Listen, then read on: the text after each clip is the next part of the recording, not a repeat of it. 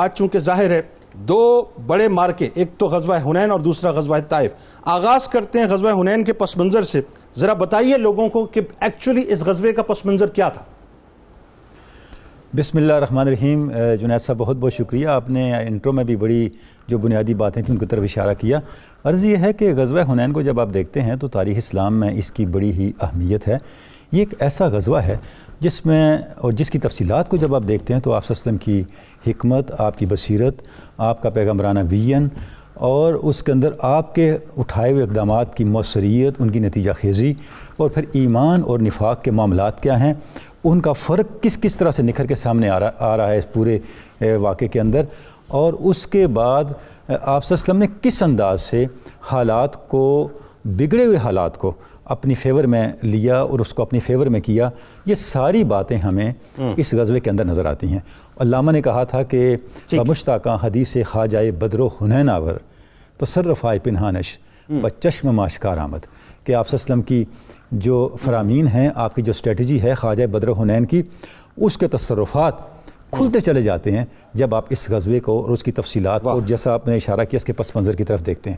جنید صاحب میں عرض کروں کہ غزوہ حنین نے ہونا تھا بائیں مانا کہ جب اسلام کا نفوذ اور فروغ عرب کے خطے کے اندر شروع ہو گیا۔ یہ پاسیبل نہیں تھا کہ وہ لوگ جن کی اتھارٹی چیلنج ہو رہی تھی وہ خاموش بیٹھے رہتے۔ لیکن آپ وسلم کی بصیرت اور حکمت کی انتہا اور کمال یہ ہے کہ میں آپ کی خدمت میں عرض کروں کہ آپ نے غزوہ حنین کی بنیاد فتح مکہ کے موقع پہ رکھ دی۔ وہ کس طرح سے؟ واہ۔ جس وقت آپ نے فتح مکہ کے موقع پر یہ اعلان فرمایا لا تصریب علیکم الجوم یہ اعلان فرما کے آپ نے کیا کیا؟ اللہ۔ یہ اعلان فرما کے آپ نے مکہ سے باہر اٹھنے والی ہر بغاوت کی فیور کے امکانات کو مکہ کے اندر سے ہمیشہ کے لیے بند کر دیا۔ یعنی اگر آپ یہ اعلان نہ فرماتے اور اگر آپ کو یہ پورا حق حاصل تھا کسی بھی قانون کسی بھی ضابطے کے تحت کہ وہ لوگ جنہوں نے آپ پہ مظالم کیے تھے جنہوں نے آپ پہ سختیاں کی تھیں اہل ایمان کو ستایا تھا اور مکہ چھوڑنے پہ مجبور کیا تھا ان کے خلاف کوئی بھی اقدامات آپ لے سکتے تھے۔ لیکن اس سے کیا ہوتا؟ اس سے یہ ہوتا کہ وہ امکانات کھلے رہتے مکہ کے اندر سے جہاں سے مکہ کے باہر سے اٹھنے والی بغاوتوں کو سپورٹ ملنی تھی۔ آپ وسلم نے وہ ساری سپورٹ ختم کر دی۔ جس وقت اچھا اس سے کیا ہوا؟ بغیر خون خرابے کے مکہ نے سرنڈر کر دیا۔ سارے علیہ مکہ آپ وسلم کے سامنے آپ کے غلاموں میں شامل ہو گئے۔ جب یہ ہوا، جب مکہ، اہل مکہ مسلمان ہوئے، تو اس اس کا نتیجہ کیا نکلا؟ کہ مکہ سے باہر کے جو قبائل تھے، ان کے ساتھ جتنے قریش کے اور اہل مکہ کے معاہدے تھے، وہ سارے کے سارے انفیکٹو ہو گئے۔ جب وہ معاہدے انفیکٹو ہوئے، کیونکہ اب تو ساری سچویشن ہی چینج ہو گئی۔ تو اب جو باہر کے قبائل تھے خصوصاً جو طائف کے قبائل تھے انہوں نے یہ فیصلہ کیا کہ کیوں نہ ہم ان سب جائیدادوں کو جاگیروں کو جو اہل مکہ کی اور قریش کی طائف کے اندر ان پہ ہم قبضہ کر لیں۔ معاہدے تو افیکٹو رہے نہیں۔ اور ساتھ ہی اب انہوں نے مکہ کی طرف جلگار کا فیصلہ بھی بائیں نیت شروع کر دیا کہ ہم چونکہ ہمارے طریق پہ تو رہے نہیں اہل مکہ اور قریش تو کیوں نہ ہم مکہ کے اوپر قبضہ کریں۔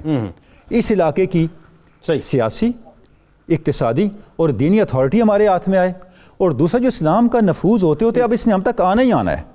اس کے راستے میں بھی ہم رکاوٹ کھڑی کر سکیں۔ ٹھیک۔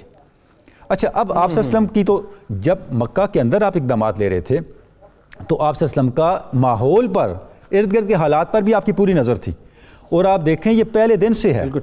جب آپ مدینہ تشریف لے گئے تھے آپ کو مکہ کے سارے حالات کا علم ہوتا تھا یہاں کیا ہو رہا ہے۔ جتنے غزوات ہو رہے ہوتے تھے ساری اسٹریٹجی آپ تک پہلے پہنچ رہی ہوتی تھی۔ تو آپ وسلم کے سامنے تھے سارے حالات کہ اہل طائف جو ہیں وہاں پہ کیا سازشیں کر رہے ہیں۔ تو اب بجائے اس کے کہ طائف کے لوگ آ کے یلغار کرتے مکہ پر اور مکہ کے اندر سے جو کمزور ایمان والے لوگ تھے یا جو پوری طرح سے ابھی اسلام کے حق میں کنورٹ نہیں ہوئے تھے وہ ان کی تائید بن جاتے ان کی طاقت بن جاتے۔ آپ وسلم نے یہ فیصلہ فرمایا کہ وہ ان کی جو پیش قدمی ہے اس کو راستے میں روکیں اور ان کی جنگ کو ان کی سرزمین پر ہی لڑنے پہ ان کو مجبور کریں۔